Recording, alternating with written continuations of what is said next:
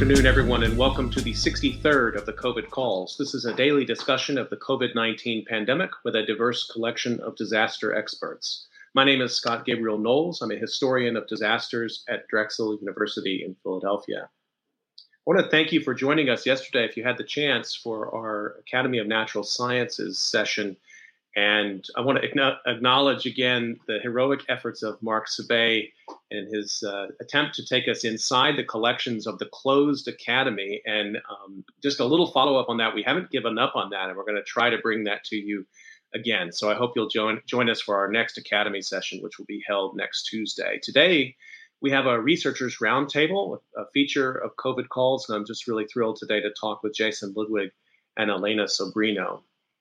You can catch COVID Calls live every weekday at 5 p.m. Eastern Time on YouTube Live. Just go to the COVID Calls YouTube channel to watch. You can also hear COVID Calls recorded as podcasts on podbean.com or on Spotify or Apple iTunes, anywhere you get podcasts. You can also keep up with COVID Calls via Twitter using the handle at US of Disaster or at COVID Calls. Please do help spread the word and send suggestions for future guests and topics, and please feel free to suggest yourself as a future guest. As of today, June, June the 10th, 2020, there are 7,297,059 confirmed cases of COVID 19 globally, according to the Johns Hopkins University Coronavirus Resource Center. That's up from 7,172,874 yesterday. Of those, 1,992,136 are in the United States, up from 1,968,221 yesterday.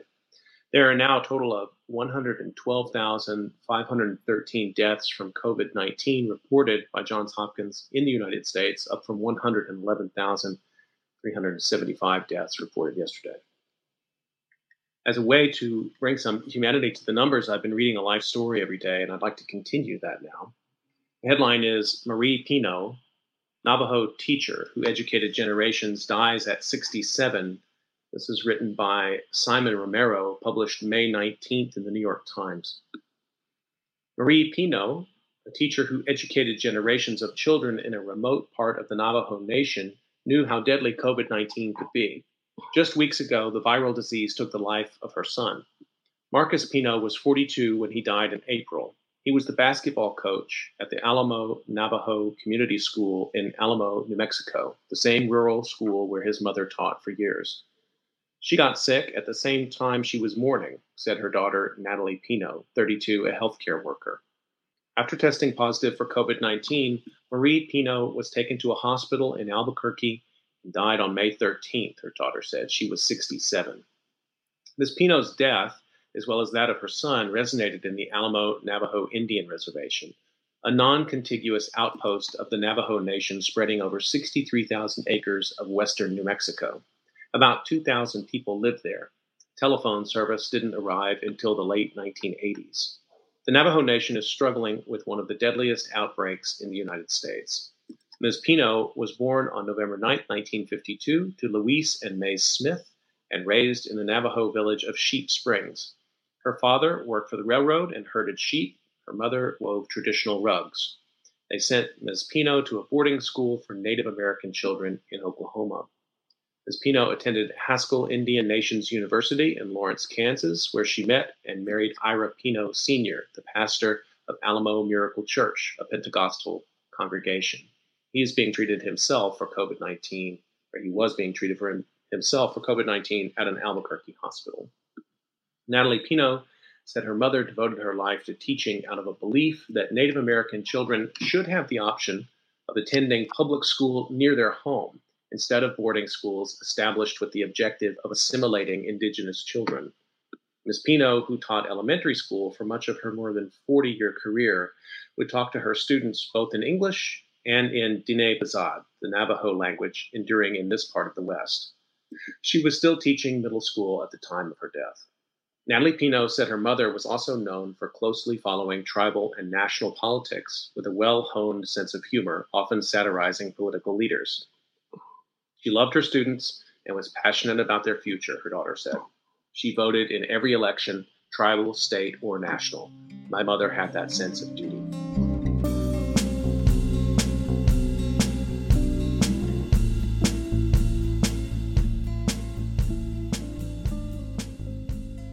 I'd like to introduce my guests today. Jason Ludwig is a PhD student in the Department of Science and Technology Studies at Cornell University. His research interests include race, disaster, and the politics of life and health. And full disclosure, Jason is also a graduate of Drexel University. Elena Sobrino is a PhD candidate in the History, Anthropology, Science, Technology, and Society program at MIT. Her research explores toxicity, water, science, and racial capitalism in the Great Lakes region of the Rust Belt with a focus on Flint, Michigan. Elena and Jason, welcome to COVID Calls. Thanks, Scott. Looking forward to talking with both of you. Yeah, thank you. So I'd like to start the way I've generally been uh, beginning these conversations just to find out where you're calling from and, and how things are there with the pandemic. So, Elena, can I start with you, please? Yeah, absolutely. So, um, things have been intense. Um, I'm at the stage of my research where I I'm in Michigan. I'm in Flint, and this is my field work. You know, uh, this kind of started, um, and thing obviously intensified a lot of what was already public health crises, you know, that I, I was paying attention to and that kind of already um, had my attention and, you know, had many people's attention. And then COVID certainly layered another level of emergency on it. Um, and we were under curfew or, you know, a combination of like statewide stay at home orders.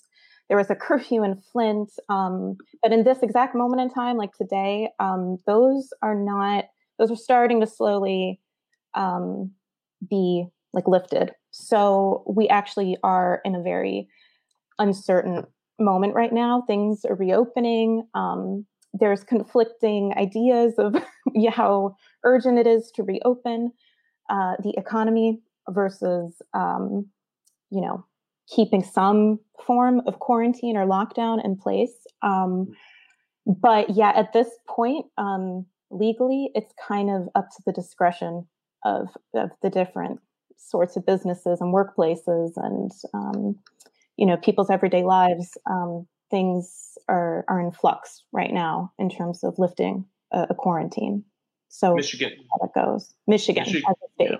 And michigan has been so much in the news around um, the i guess so-called pushback against shelter in in place see some of that there in Flint as well, or what's kind of the local political situation look like there in Flint?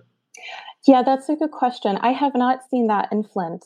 Um, that's not to say maybe that sentiment exists, but I certainly haven't seen the kind of demonstrations that you probably saw in the news in Lansing at the state capitol. Um, and that was certainly, it, it certainly like it got everyone's attention. Um, but you know, as to whether that represents most of Michigan. I would say it doesn't. I mean, it has the semblance of a kind of spontaneous grassroots uh, uprising, but I think it's actually um, not a widely shared sentiment. Speaking as someone who is kind of on the ground, and here in Flint, I don't think there's that feeling at all. I mean, I think there is a feeling of uh, anxiety for sure that everyone has, whether it's about the economy or um, the hospitals or testing and, and transmission, I, all of that exists, but it there's been no reaction to sort of mm-hmm. rise up against um, mm-hmm. a quarantine.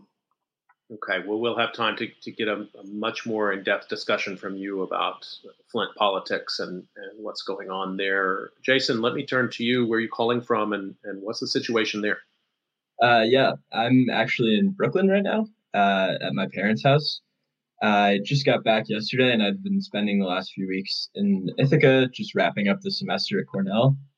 Um, and in Brooklyn, things are starting to reopen. And I saw even yesterday as I was driving in, a lot of people out, like enjoying the nice weather, riding bikes or going for runs or, or fishing.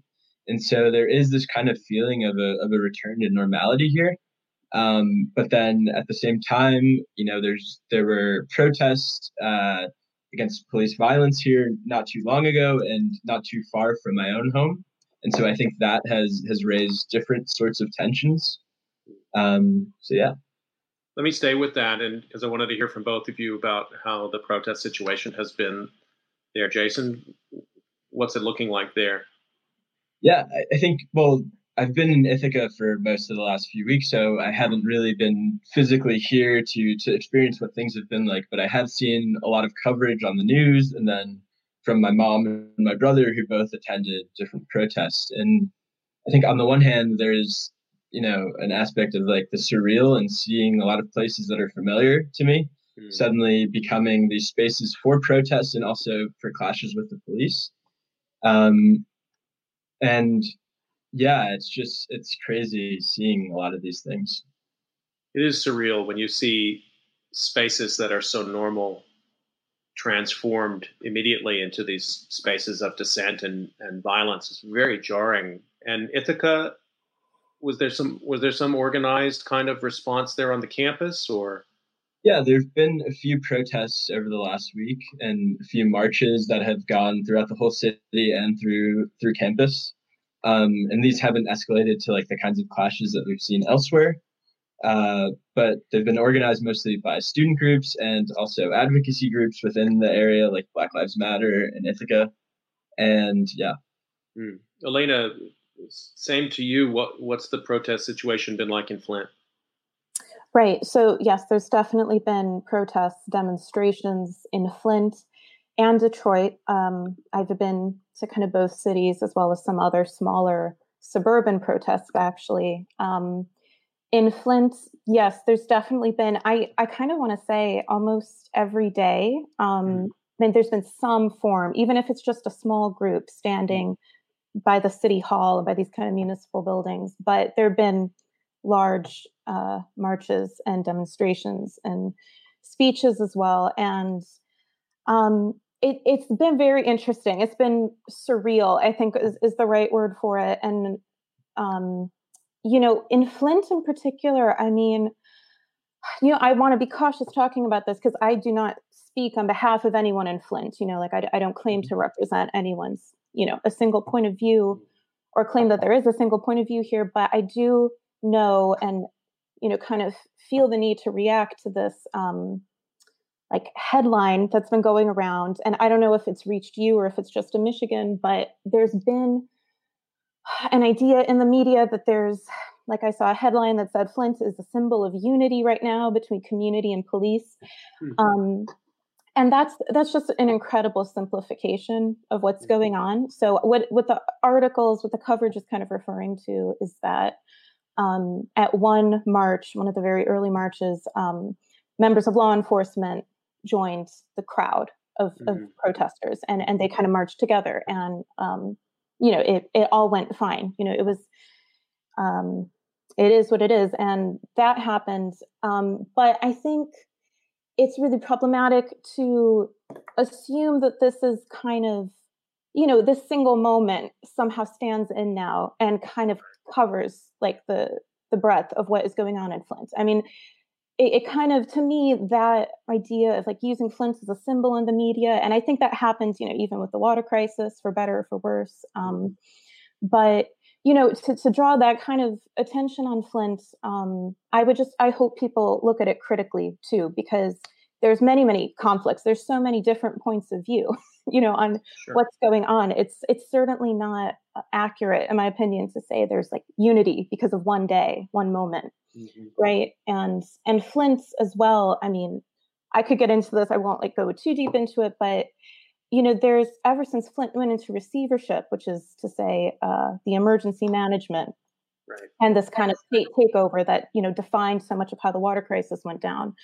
Um, there's been a real uh, problem, right, of like democracy being eroded by that form of, of city management of emergency management.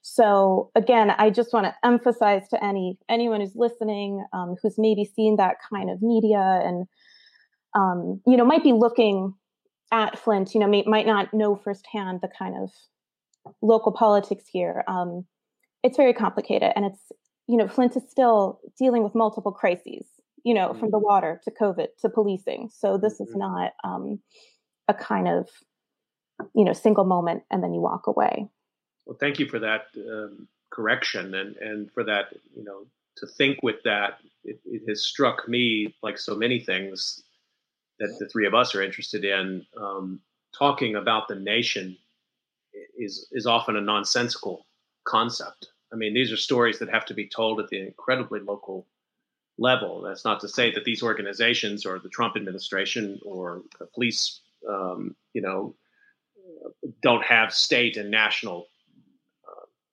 ways of organization. But I mean, even the story you're telling, Elena, can come down to very, very local local stories. And I think the pressures of local media or the absence of local media sometimes also shows this issue. Um, you know that you might yeah. have media yeah. coming from out of town come in reporting a story they may not have as good of a handle on it they're working as hard as they can in a tough situation and then they have to file um, so right. let's let's um, i want to remind everybody you're listening to covid calls and so talking to elena sobrino and jason ludwig and you can get your questions in to youtube live just put them into the chat there or you can put them up on twitter's uh, twitter sometimes people like to do that just be sure to to um, include the uh, at US. So just be sure to tag me at US of Disaster, or you can email me directly. Sometimes people like to do that. SGK23 at drexel.edu. So what in the researchers roundtable sessions, I really like to get sort of in-depth look at what you're working on. So Elena, let me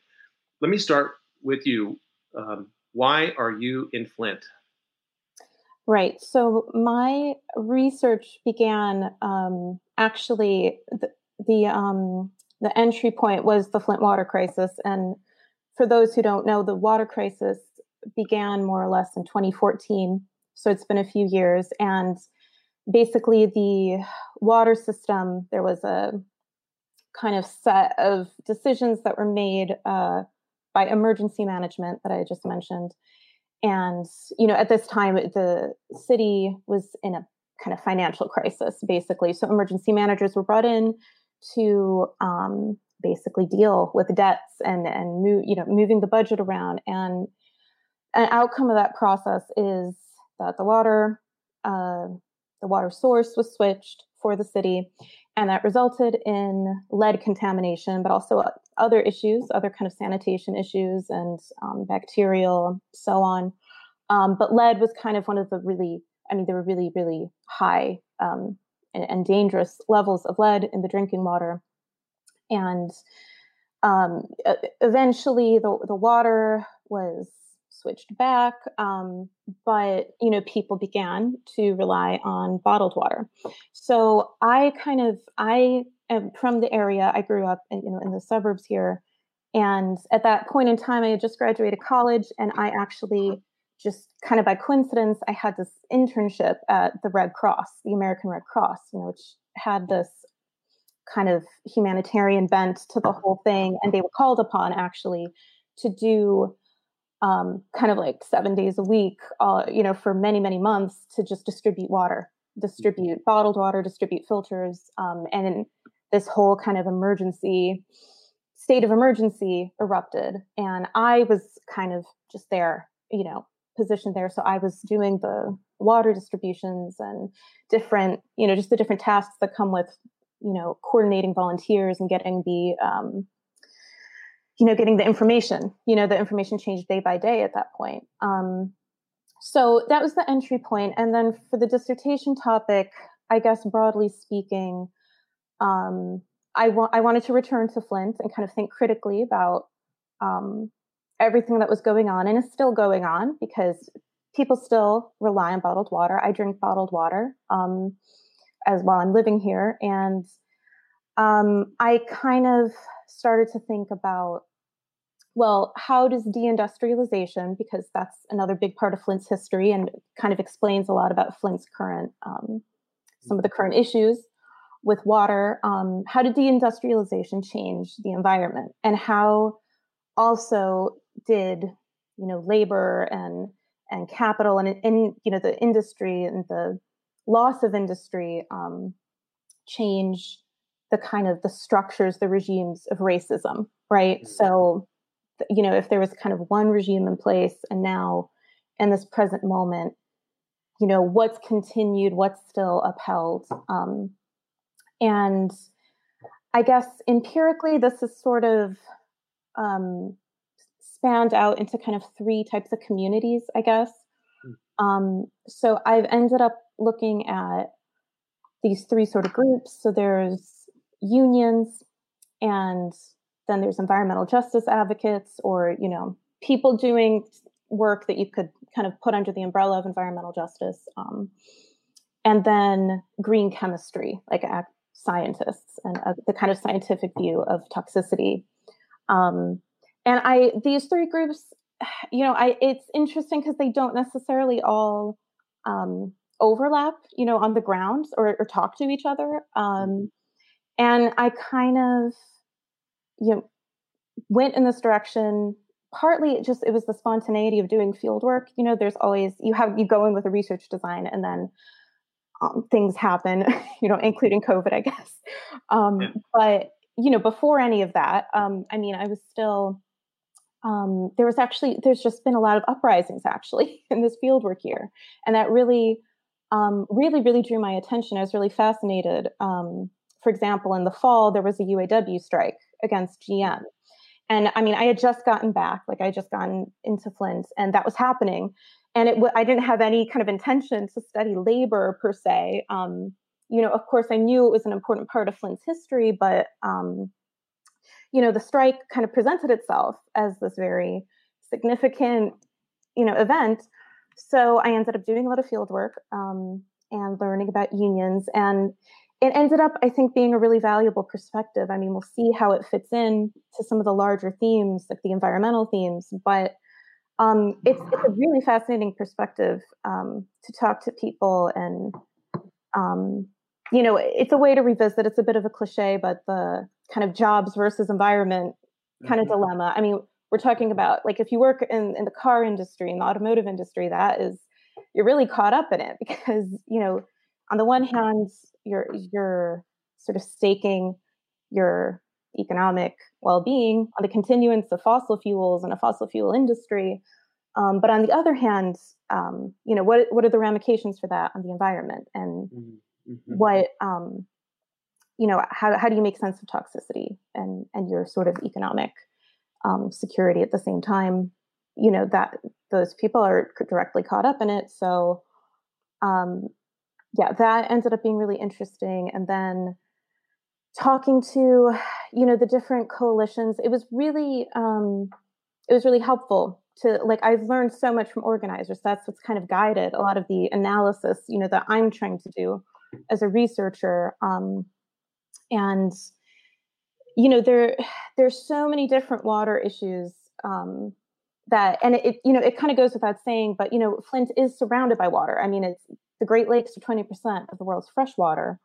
Um, and it's that fact that really drives a lot of the economic decisions you see, not just mm-hmm. in Flint, but everywhere. So I actually began like seeing the work that organizers do, people, anyone who's concerned with the environment um, does, and whether that's like water shutoffs or water quality or um, pipelines being built under the Great Lakes, for instance. Um, you know, there's just like there, there's a lot of legal infrastructure that makes um, you know it makes it easy to forget that Michigan is essentially like it's two peninsulae of aquifers you know like mm-hmm. there's actually hydrologically speaking there's not really a significant difference between the surface water and the groundwater but all of that you know becomes very fraught um, when you look at sort of the mm-hmm. legal mechanisms um, and the different privatization uh, schemes that are going on, you know, as we speak in a multitude of ways. So,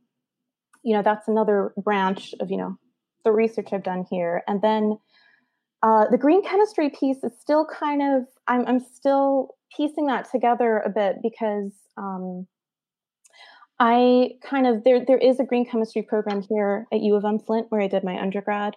And so I've talked to some like amazing scientists there and um, it's it's very interesting, kind of from an STS point of view, actually. Um, like what what is being proposed as a new paradigm for chemistry? You know, what what where does it succeed and fail in being uh, sort of promoting this idea of a sustainable circular economy?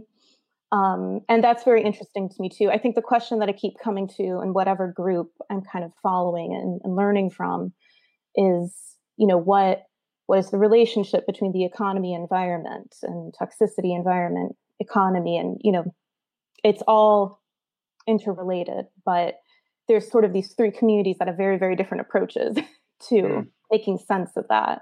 So mm. that's a little bit, you know, I'm very in medias res, and COVID has certainly, um, you know, added a whole new context, you know, that I'm still uh, kind of grappling with. You know. Yeah, I want to I want to come to that in a minute. I mean, there's so much there and what you what you've said, and thank you for for taking us into that work. Um, just one thing, I mean, it, it's really striking to me the way you sort of framed it too, the sort of racism of industrialization now manifesting itself through the deindustrialization process. And you're reading it in terms of infrastructure and reading it in terms of water. And a, and a term like water quality, which seems to be so, who doesn't want water quality? Seems mm-hmm. to be so neutral. Um, but having a much deeper conversation about how that may hide um, struggle and how that may hide racism is like to me really profound. Um, but you said something a minute. You said you were drinking. You're still drinking the bottled mm-hmm. bottled water. Mm-hmm. So, what is the water quality in Flint right now? So it's there's actually part of part of the struggle is even getting testing and and a kind of you know it's it's something that has to be ongoing you know you have to test more than once you know and um, there's there's been pipe replacements here and there like and i i know there's been some work on my street because you know i see the um like the holes in the, in the that have been filled with pebbles uh in the concrete and actually around the corner for me they're putting in like a new water main. So there's this sort of infrastructure that's getting fixed, but uh, very slowly. I mean, again, it's been quite a few years. Um, and I would say most people uh, still drink bottled water, and it's really, um, you know, and, and a lot of people also don't feel great about that. I mean, it's a, it's not um, something that feels like a sustainable or long term or just solution at all. Um, but the the water distributions, the distributions of bottled water have been happening since the beginning, like since those Red Cross days I described. So um, it's going to take time. I think it's going to take time to see every single house, you know, have a, a sense of certainty and mm it's it's been difficult like uh, it's something that also came up interestingly was that and i didn't realize this but um like a lot of the pipe replacement like that work is sort of funded by and mandated by a settlement of a lawsuit and i kind of thought well, I mean, that's kind of weird like that seems like almost an arbitrary way to go about you know mm-hmm. a kind of basic project like a basic service that everyone needs, regardless of whether they were um, more impacted or not. You know what I mean? And I mean, I think the settlement is kind of capacious in how it defines who gets a replacement. Um, but I mean, still, the fact that that is sort of uh, the criteria, like that's sure. form of repair, um, it's it's it's strange. It's strange to me. Um, so I think, yeah, at best, there's just a lot of uncertainty about the water coming from the tap. And on top of that, I think uh, as much of a problem is water shutoffs and the high water rates. And that again comes out of, um, you know, municipal budgets, emergency management, and the whole like fiscal issues um, with kind of paying for infrastructure, like the and the Detroit infrastructure. So hmm. um, so that in itself, and, and you can imagine in COVID, that is a huge problem. And so there have been, um, thanks to organizers in Flint, in Detroit, which has the same sort of dynamic in terms of the city coming in and shutting off the water, um, there's been amazing uh, kind of victories. But now the, to get the water turned back on at no cost. But now I think as COVID is kind of like the quarantine is sort of winding down or starting to. Um, now there's a very real risk that it'll just things will revert back to normal, and you know it, it's unacceptable. So I think there's mm-hmm. been some. It's it's not very linear. it's very kind of chaotic.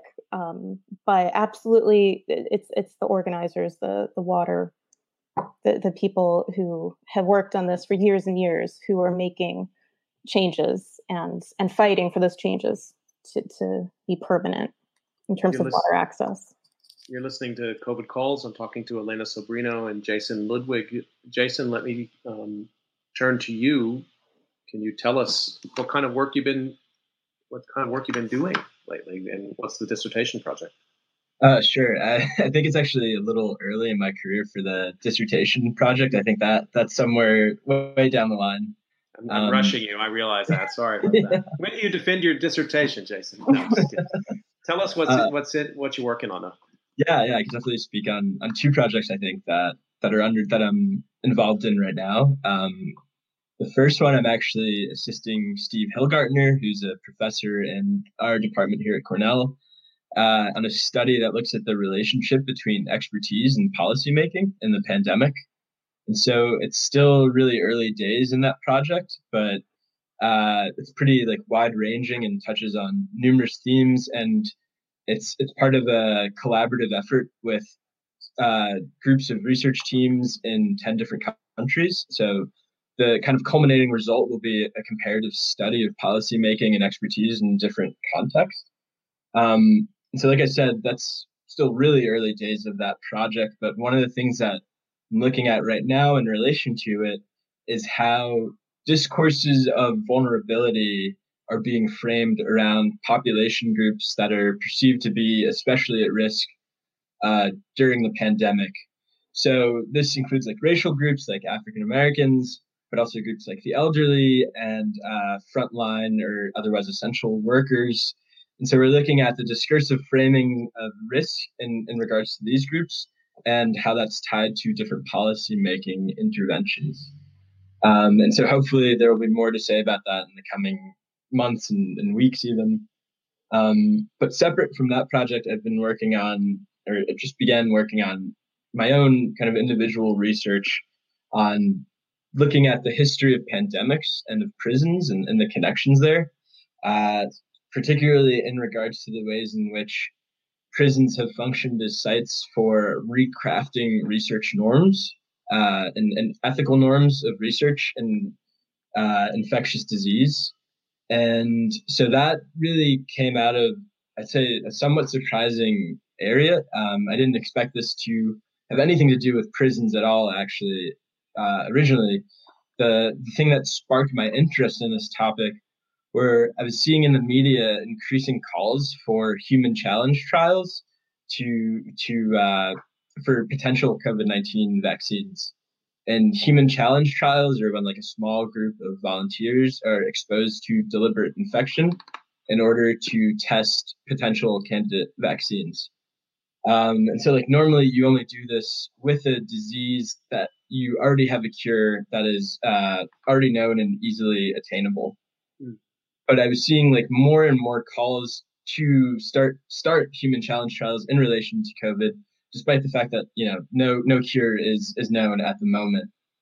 Um, and so a lot of the justification that I was seeing there were, were things like, you know, if we accelerate the development of a vaccine even by one day, then that will save thousands, if not millions, of lives. And so that's kind of the impetus between, behind one of the advocacy organizations calling for human challenge trials, which is called One Day Sooner. And it's again, if we accelerate or if we develop the vaccine one day sooner, that'll save numerous lives. And so they've kind of collected thousands of signatures from people who want to volunteer to be, you know, in these challenge trials when they start.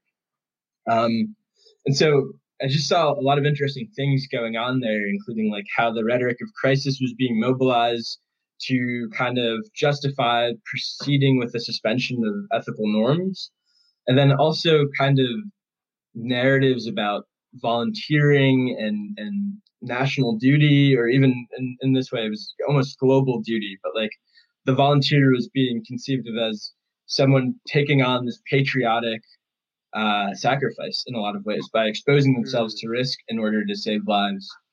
And so this made me really curious about the history of human challenge trials in general um, and specifically like the ethical norms governing their use and different ways in which you know limits were made to who could volunteer and who couldn't volunteer. Um, and what i quickly found is that this led me to prisons. Uh, and and the ways in which prisons in, in the late 20th century in the united states were one of the key sites where human challenge trials were conducted uh, to evaluate vaccines for various infectious diseases. And i came across the work of uh, basically the key actor here who is Theodore Woodward, who is a really prominent medical researcher in the 20th century and a professor at the University of Maryland. Um, and Woodward's like the history that brought him into human challenge trials that I thought was really interesting, which was that he was deployed to Algeria as part of the U.S. Army's uh, Typhus Commission uh, during the Second World War, and there he collaborated with French scientists studying potential vaccines and, and other therapeutics for typhoid fever. And, you know, with these French colonial scientists, they conducted numerous human challenge trials uh, with uh, imprisoned Algerians. And so, you know, here we see this colonial relation creating this this imprisoned population that is then enrolled within biomedical research. And so from that experience, Woodward came back to the United States with this idea in mind that prisons kind of or, or imprisoned people are are this easily available biological material that can be made into experimental subjects. And so one of the first things he did on his return to Maryland was establish the Prison Research Volunteer Unit at the Maryland House of Corrections, which was this really kind of notoriously brutal maximum security prison uh, in Jessup, Maryland. And for decades, this became one of the like premier sites for infectious disease research in the United States. Um, until basically criticism from activists, journalists, uh, government officials, and from inmates themselves who were concerned with the ways in which they were they felt coerced into participating in these trials led to to the shutting down of this clinic. Hmm. Wow. So, do you have any sense right now of the scale to which? So, I take it that the human challenge trials, incarcerated persons can choose to participate. So, so yeah, and, and this how was kind of the get that kind of data. Uh, well, don't give away all your trade secrets, but I mean, how do you how do you do this research? So, a lot of it was reading uh, like a lot of these experts who were involved in the challenge trials felt obviously obligated to justify doing this ethically questionable research. And so there were numerous papers and other things published called like why prisoners volunteer or something like that. And so their justification is that uh, so the prison volunteer research unit had this like relatively comfortable facility where inmate volunteers would have like a private bedroom, a private bathroom, access to like televisions, and lots of different amenities that weren't available in the rest of, of the prison. And so they were like, well, oh, oh, and the other thing is that they were being paid more than laborers within the prison factory, like I think three times as much for their participation in the trials. Um, but right away, or not right away, but as inmates and, and those who were freed from, from the Maryland House of Corrections who had participated in these trials were quick to point out with uh, other advocates the prison itself is like an inherently coercive environment. Um, and when individuals are placed in a situation in which they have to decide between living within this very notoriously brutal prison atmosphere in the cell block or the relatively comfortable uh, volunteer unit where they are exposed to like kind of unknown risks, but which doctors are telling them are completely safe, you know, they're always going to choose that latter. They're always going to choose to volunteer within these experiments. And so I think one really influential source for me was the records of a, a case that was organized by the ACLU with inmates or former inmates at the uh, Maryland House of Corrections, in which you, you really do see these separate discourses. On the one hand, the experts saying everyone was a volunteer and happy to do it. And then uh, former inmates pushing back against that and describing the prison itself as a coercive environment.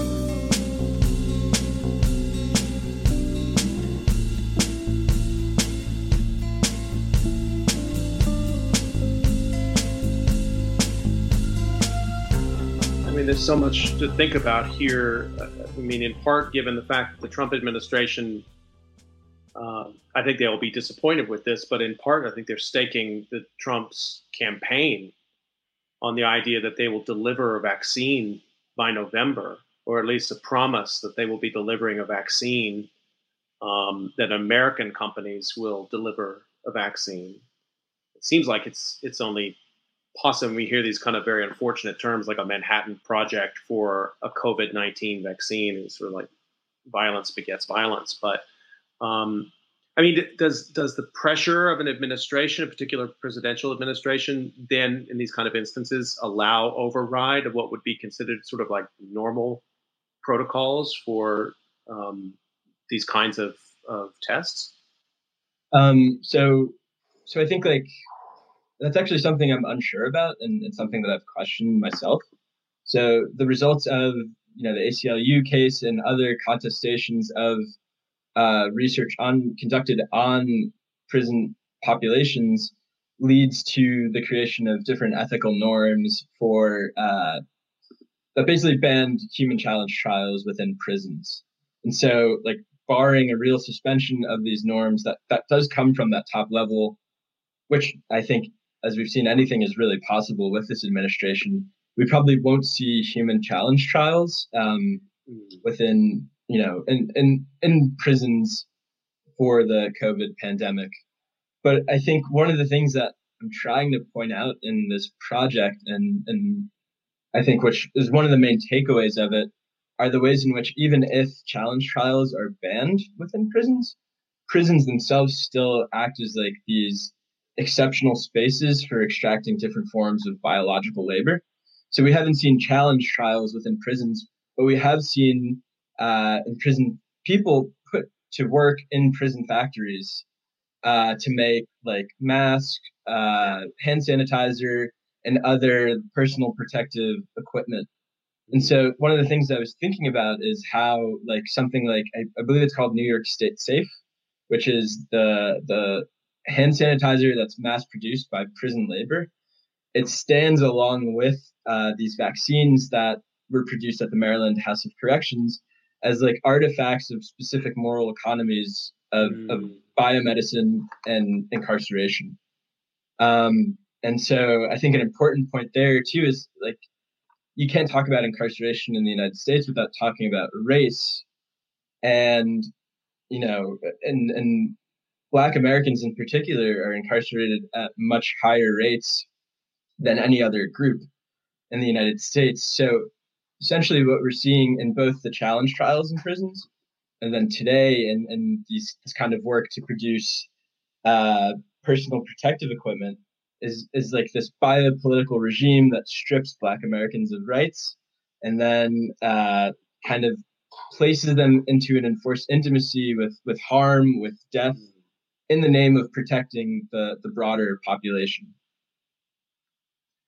I one of the things that's really um, striking to me about this, seeing the statistics and seeing the patterns that are emerging now, is that um, sites of essential work where you already had um, so-called essential work where you already had uh, laborers who are operating without a union or who are operating in difficult conditions being ordered to do so some of them um, have difficult immigration status. So we're thinking about meatpacking workers, for example, or um, cleaning workers in some settings, as well as um, people in nursing homes and other kind of long-term care facilities and, and incarcerated persons. As usual, disasters are revealing all of the fractures in society, but in a way that I hadn't quite anticipated that um, it would be somehow in the population more generally, but in these highly concentrated settings where we're seeing the lack of regulation and the lack of care and concern or forcing of people to be together in high densities when we know it's going to cause death. That's what's being shown here. Um, I want to I want to um, I want to see if we can make this connection a little bit more. I'm curious Um, so, Elena, let me ask you. I mean, you're talking about the role of unions and then also of sort of mutual aid in Flint through the water crisis, and that has been one of the one of the stories that I think I hope been pretty well understood. The degree to which um, there have been emergent, so I guess some longstanding, but also emergent community formation as a result of an emergent politics through the water crisis. How does that map on to what you have described as a pretty consistent demonstration and protest uh, culture there in Flint as well? What's the connection between those two disasters and the mutual aid you see emerging? Mm, yeah, that's a good question. Uh, right. I mean, in terms of the kind of like it's not actually it wasn't a particularly new thing uh, bef- like pre-covid there were still water and food food distributions that were kind of a staple in flint of kind of still dealing with the water crisis so it was kind of interesting that that wasn't um, especially new it just um, it put more pressure on it and i mean there was a you know there's a kind of almost a strange distinction like are you an essential worker as you try to like put yourself out there in those networks and distribute? And uh, these people you know these people are doing it without any pay. They're they're not workers in any sense but you know they had the same difficulties of like getting PPE and getting you know some kind of support. So it's complicated because there's there's distinctions right? Like there's there's a type of um resource distribution, but I, that I wouldn't call mutual aid necessarily, though, because it's mm-hmm. scaffolded by um, philanthropy and kind of the nonprofit world that um, you know very much exists in Flint. And you know, of course, yeah, that's one way to sort of get mm-hmm. things. Um, but yeah, when I think of um, a kind of networked circulation, support, um, sharing, that's sort of undergirded by more of a philosophy of this is um, you know this there's a politics to mm-hmm. you know helping each other and that can come from a variety of sources as well but you know that's that's distinct too but at the same time it can kind of overlap so i don't know if it's always as clear cut or or if um you know if it needs to be even um but i do think it's really powerful politically, right? When, um, for example, like there's a welfare rights organization type of, um, you know, activating, like getting water to people. Um, and this happens in Detroit as well. And I think actually it's interesting to compare, like Flint and Detroit have so many similar issues. Um, and there's so much kind of traffic between like the um, the activists, the organizers, and and the movements. Um, and yeah, in terms of the current, you know, the uprisings and and the these rebellions, you know, prompted by by the police violence we've all seen. Um, yeah, I mean, one of the images. I mean, there's been so many images from this week alone, but the one that has been so that struck me so much was there's this photograph a journalist took in, I believe it was Asheville, North Carolina, and it's police in riot gear destroying bottled water. And I saw that and I just I I I thought, okay, this is this is such a stark counterpoint to the the images I'm so used to seeing just kind of in real life. I'm used to seeing people handing out water, you know, mm. or donning the mask and like passing, you know, lifting yeah. these heavy bottles of water, you know, putting them in a car and driving it to somebody. Um, so to see that and and you know that juxtaposition that came to my mind was just kind of mind blowing. Um, but I do think there's definitely an awareness that and and um, like a budgetary consciousness, I guess. Like we're now mm-hmm. seeing, okay, like what do we prioritize? You know, do we prioritize um, a carceral state or do we prioritize some kind of uh, welfare state? You know, which is so it's vanishing. you know, it, it already has mm-hmm kind of vanished. So I think, you know, there's already there, there's already a strong foundation in, in Flint and in Michigan, I, I would say, um, which has already been thinking about these issues and is now, you know, this is a way to respond to the current mm-hmm. moment. I think. It's interesting though that this discussion, you know, the defund the police or the police abolition yeah. discussion, um, it strikes me that some of that, um, so often it's been couched talking about Philadelphia or New York or Los Angeles, um, and the assumption there is that there's enormous municipal budgets in which you would reroute as you defund police departments, you reroute those funds into counteracting um, kinds of funds that would go into all manner of community support.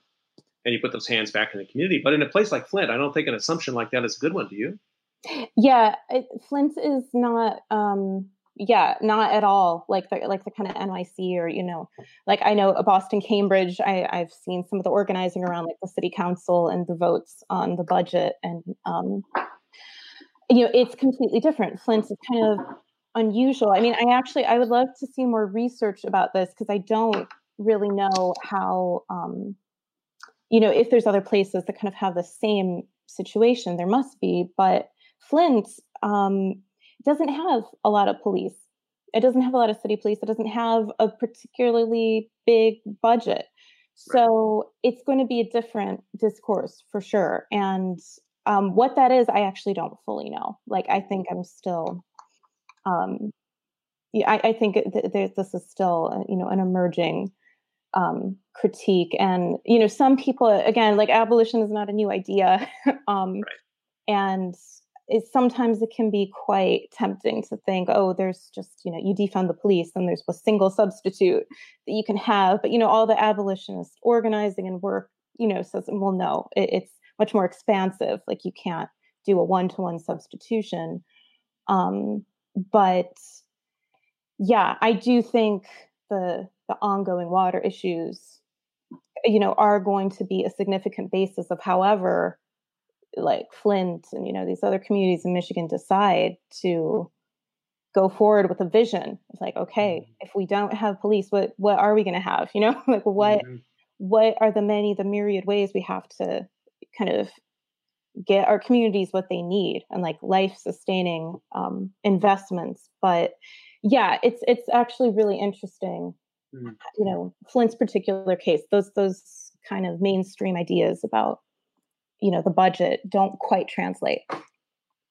Your insight there about the particular um, reaction you had to the sight of law enforcement officers pouring out water I had the same reaction. And, you know, uh, Philadelphia has also had a, a lead crisis. Mm. But, but even at a deeper level, knowing that that water is being used for medical purposes or it's using to remove um, pepper spray or tear gas from people's eyes, I, I wasn't, I've seen a lot of, you know, as part of the kind of work we do. I mean, we, we look at a lot of this kind of framing and images um, of disasters more broadly. But that one's that one really hit hard because it it really seemed so personal. I mean, again, it's sort of like think, even the way you talked about your dissertation project and about water and the assumptions we just make about the availability of mm. water and the yeah. cleanliness and the reliability of water and your point that it seems like you know now the new availability of clean water somehow in Flint hangs on some kind of consent decree or something. Mm-hmm. It just seems to run contrary to everything we were taught about what American cities in the great age of building American cities like Flint was all about, which is to provide public services. Right. those are kind of the democracy runs on laws, but democracy also runs on water. Yeah, as an assumption. It's so, yeah, it's so counterintuitive. A bad assumption, as it turns out. Yeah, because I mean, you would think the proximity to so like such abundant natural resources. Yeah, this is, you, you know, the crux. And I mean, I guess one more thing to add. I think the the lead specifically it will figure um, as a pretty significant point in these sort of conversations about policing because lead is a neurotoxin and it's kind of infamous for being implicated in like criminalization and racialized criminalization. And this is very much uh, like another crisis right now of the, um, the schools in Flint are you know in a deficit and there's this um, you know there's lawsuits actually going on like disability lawsuits but I think the sort of lead to prison pipeline question is really going to loom large in mm-hmm. Flint you know in ways that it might not necessarily in these other big cities um, so yeah, that's absolutely something to keep thinking about watching. One of the reasons I was excited to speak to both of you together is that we hadn't been together since we were in New Orleans last fall. And um, Jason, I wanted to, to, to get your sense of it because um, you played really the most important role in the planning of the Anthropocene Field Campus that we did in New Orleans last year. Could you just, for people who are not familiar with it, just say a little bit about what it was about, but also how you've been thinking about what we saw in Louisiana last fall in the context of COVID 19? And I was lucky enough to get uh, Ashley Rogers and Joy Banner here. And as we go through the summer, we're going to do, I hope, a couple of special um, COVID calls with Whitney Plantation to try to, I hope, also raise some some funds for Whitney Plantations. Amazing place. If people aren't familiar with it, just look it up. But um, Jason, you are the person who introduced me to Whitney Plantation. I mean, you're the person who found that and what they're doing there. So, what have you been thinking about in that in those terms, and what's an Anthropocene field campus anyway? Yeah, so our Anthropocene field campus was an effort to understand what the Anthropocene looks like from New Orleans. This was part of a broader project to understand the Mississippi River within the context of the Anthropocene. And I think one of the first kind of important things to understand about the campus that we held in New Orleans is that our main goal was to sort of challenge this race blind or otherwise kind of color neutral discourse about the Anthropocene that kind of says like we're all implicated in this, uh, we're all in this together. That it kind of implicates all of humanity or all of the anthropos within oncoming ecological destruction, planetary catastrophe, and so forth. And so I think we thought when you say something like this, it really erases the power differences and the different kinds of vulnerabilities that different groups uh, experience. And these power differences and vulnerabilities all have their own history. And so we wanted to explore that history. And in a place like New Orleans, uh, I mean, you can't talk about the Anthropocene and, and maybe anything without understanding race and kind of the constitutive role that race, racism, and, and racial violence in particular has played in, in producing, you know, modern life within New Orleans. Um, and so, to that end, we centered racial violence as the key theme of, of our, our Anthropocene campus, New Orleans. And we collaborated with uh, different groups in the region who were who were engaging with these themes and engaging with environmental change. And so, as you said, this was the Whitney Plantation Museum, which has this public education effort around um, slavery, the history of slavery. And then we also worked with uh, the concerned citizens of St. John the Baptist Parish, who are kind of at the heart of the struggle for environmental justice within uh, within uh, Cancer Alley, which is the stretch of land between Baton Rouge and coronavirus, or sorry, and New Orleans that um, experiences, you know, daily toxic assault from different petrochemical industries, largely affecting Black communities. Um, and so, in working with these two groups, I think what we wanted to draw out and what, what did emerge was the ways in which different kinds of racial violence are layered atop one another in a place like New Orleans, but really we can say anywhere within the United States. And we saw that expressed most clearly, I think, in the fact that numerous plantations that were at the heart of the slave economy and, and some of the most brutal plantations within the slave economy in the South are today the very same lands that host the petrochemical industries that are continuing to kill Black communities. So, right there on, on a single ground, you see this long history of racial violence. And I think looking at the Anthropocene from a place like that, you can't possibly continue to uphold this notion of like color blindness or one homogenous humanity that's all in it together. And in terms of how I'm thinking about that in relation to coronavirus, is that we're seeing the exact same race blind narrative kind of emerge in different places.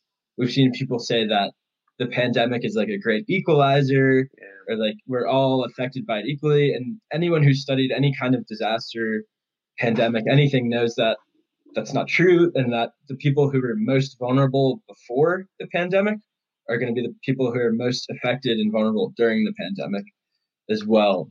And so I think, you know, having that eye for the ways in which you know the pandemic isn't just a singular event, but builds on a long history of of violence and inequality is really important.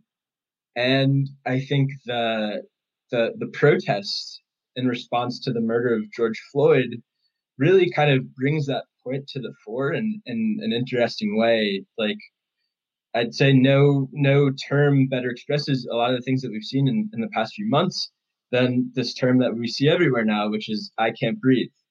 And that's something that you can say in response to uh, a, a virus that attacks respiratory systems um, and disproportionately kills Black people in America, as well as to you know these murderous chokeholds that we see from from police that also disproportionately target um, mm. Black Americans. So there again, we're seeing that layering of racial of racial violence, and and yeah, I think the point then is to challenge all those race blind discourses when they emerge, and I think a lot of folks have, have long been engaged in in doing that work. I have I have struggled with that. Thank you for that, and and and as a person I've been trying to come to grips with the what we might call the pro-social in this moment, and the, the extraordinary fact um, that a large majority of Americans um, took actions at their own personal expense, those who could do it, to protect themselves and families, but also people they would never meet. But and so there's that, and that's a finding, and that's useful. But to leave that there without then moving deeper into the dimensions as you point out, the racial dimensions of that, um, the trust dimensions of that, how that breaks down across the United States is really crucial. I had Rashawn Ray on a couple of times, and he was talking about something um, about just about how African American communities, even when they act pro-social, come in as targets for greater policing. He was talking about masks. He was talking about making choices about what color masks his children would wear. So when we just say, "Oh, Americans all pulled together," that's fine so far as it goes, but it's really not anything other than the first thing you should say, then immediately go into a lot more. And I, and I worry about even saying it. Um, and I have been I have been saying it, but then also sort of censoring my myself. I feel that tension there um, in that kind of discussion. Um, I have a question here. I want to just get to. We're almost up on time, but I, we're having such a good conversation. Uh, Elena, this is from Yancel Kang to you, do you have any insights on how the Green New Deal discourse will influence places like Flint? She says, with COVID and the Black Lives Matter movement election coming up, Green New Deal seems to gain momentum more than before. She's curious how you think about that. Yeah, that's great. I'm glad you brought that up. Um, this was definitely uh, yeah, this came up in some of my field work uh, in the, during the strike, actually, because what I found were quite a few different uh, opinions about like the future of um, the automotive industry, and uh, I did have the opportunity to speak to like some really brilliant people um, who have a kind of new Green Deal uh, like sensibility about some of these issues and they think very very broadly about like transitioning the you know an entire industry and kind of retooling an industry. And actually um just like recently with covid um the uh that actually did happen. And it was very funny for me to see it on, on a kind of a, a small provisional scale but you know i'd had these conversations in the fall and people are saying yeah what if we just change the factories and like made public transit or you know we we just build different things other than cars because maybe we don't need to make thousands of cars you know? Like so there were these very big transformative visions um and you know you, there's kind of this it's just always interesting to kind of see like a utopia a, a utopic vision um but um also kind of like there's an urgency to it for sure but then in terms of covid uh, the factories here did shut down, the car factories um, and other ones too, I'm sure. But uh, some of the GM and I think Ford factories started making PPE. They started making um, like the face shields that you see some people use, like in the hospitals. Mm-hmm. Um, you know, like the people who could make like the car seats who worked on that, like they had the skills, you know, to transfer right. to make this kind of like life saving equipment. Um, so it that was, you know, that that's a fleeting moment. Um, oh, and they're making ventilators. That was that was kind of the mm-hmm. big thing, and that was really mm-hmm. impressive actually because they mm-hmm. had to. You know, that's like a very different thing to make than engines or car parts. So, um, you know, but but that was I was like, wow, okay, it is possible. I mean, we like we always had sure. to expand. I think that you know gives me a lot of optimism, honestly, in spite of everything that is going on and a lot of reasons not to be optimistic. There's always sort of these these voices and like I, I see these processes in my field work that do make me think you know that make me rethink things that i thought were inevitable. So yeah i don't know if that answers the question fully but yeah i think the green new deal is really interesting.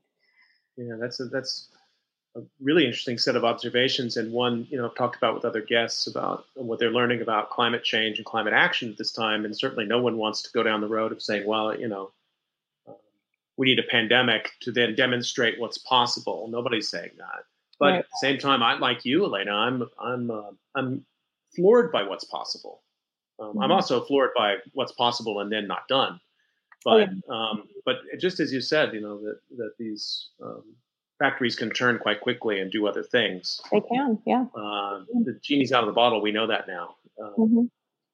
There's um, another question coming in here. I want to try to get to these if we can. Um, Prerna Srigyan is asking a question for both of you, and I will let this be our last question. Um, in the interest of time, I'll let you both react. Both of you are thinking about the configuration she says, a split frequently between labor and environment within organizing and policy.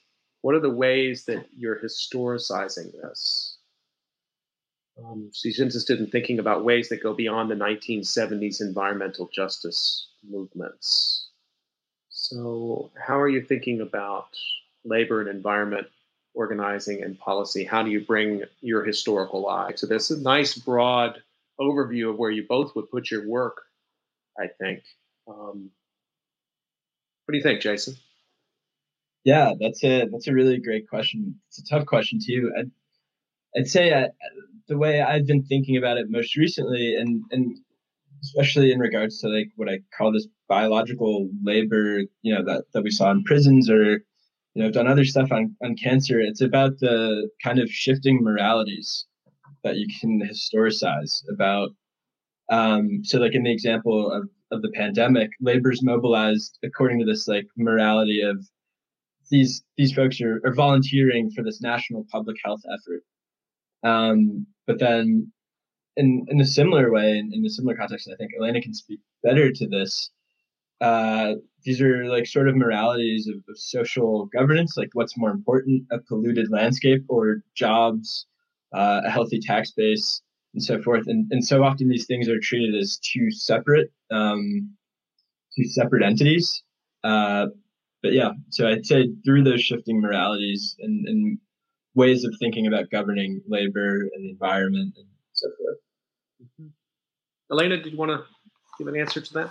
Yeah, no, it's a really good question because it can kind of be a, a, bit of a cliche, I think, you know, like in, in um, scholarship or or just you know the the debates about environment and economics but i guess where i'm trying i don't know if historicize is correct the right word but trying trying to make it more concrete is the kind of um, like interrogation of green chemistry i'm attempting to do mm. like that to me is very much about um, you know m- like moving toward like synthesizing maybe. Um, maybe maybe not fully succeeding in it but but synthesizing um, sort of economic feasibility and um, you know the, sort of one of the driving motivations of green chemistry as a sort of academic um, scientific um, paradigm shift is to say let's let's look at the molecular level of all the commodities, all the objects and the materials that are circulating. Let's think about the life cycle of those materials, the materiality from like their design to their decomposition or you know the waste management of it. Um, and it's you know it's it's trying to um, really get at you know the the contradiction you know that that that has been brought up. So um, you know it, it's it's still open to debate. You know, where where can that take us? You know, can it take us to something um, totally new? Like, how do you distinguish? Um, I think there's there's a lot of creativity. I don't think it's just as simple as you know. It, like it, it could be quite easy to be cynical and say, well, every you know, like Dow is going to have you know like green. You know, we're a green company on their website. You know, like we know that. I mean, it, it goes without saying, but um, I, I, think something different it potentially is happening um, with this kind of like move towards like green mm-hmm. chemistry um, paradigm. So that's something I'm trying to put in conversation with you know the workers mm-hmm. and then the environmental justice, you know, organizing and and and kind of see what you know right. what that juxtaposition tells us. You know. Um, I have a question here that's so hard, I'm not going to ask you to answer it, but I'll just ask the question. this is from Stanton. How can two young scholars be so brilliant? Uh, great question. Uh, and uh, you've been answering it for the last hour, and I think we could keep going. I'm going to have to bring you back. Um, I want to remind everybody you've been listening to COVID Calls, and a good segue from today's discussion into tomorrow. Really really happy we're going to be talking with Melanie Newport and Alan Mills tomorrow about prisons and COVID 19. And I want to remind everybody that you can catch COVID calls every weekday uh, at 5 p.m. Eastern Time on YouTube Live. And you can always catch COVID calls on a podcast wherever you get podcasts. Um, Jason and Elena, thank you so much for your time and your insights and taking a hour break when you probably don't have an hour to take a break from your work, but Keep up your great work. Thanks, Scott. Thank you. Thanks so much. Stay healthy, everyone. Talk to you tomorrow. You.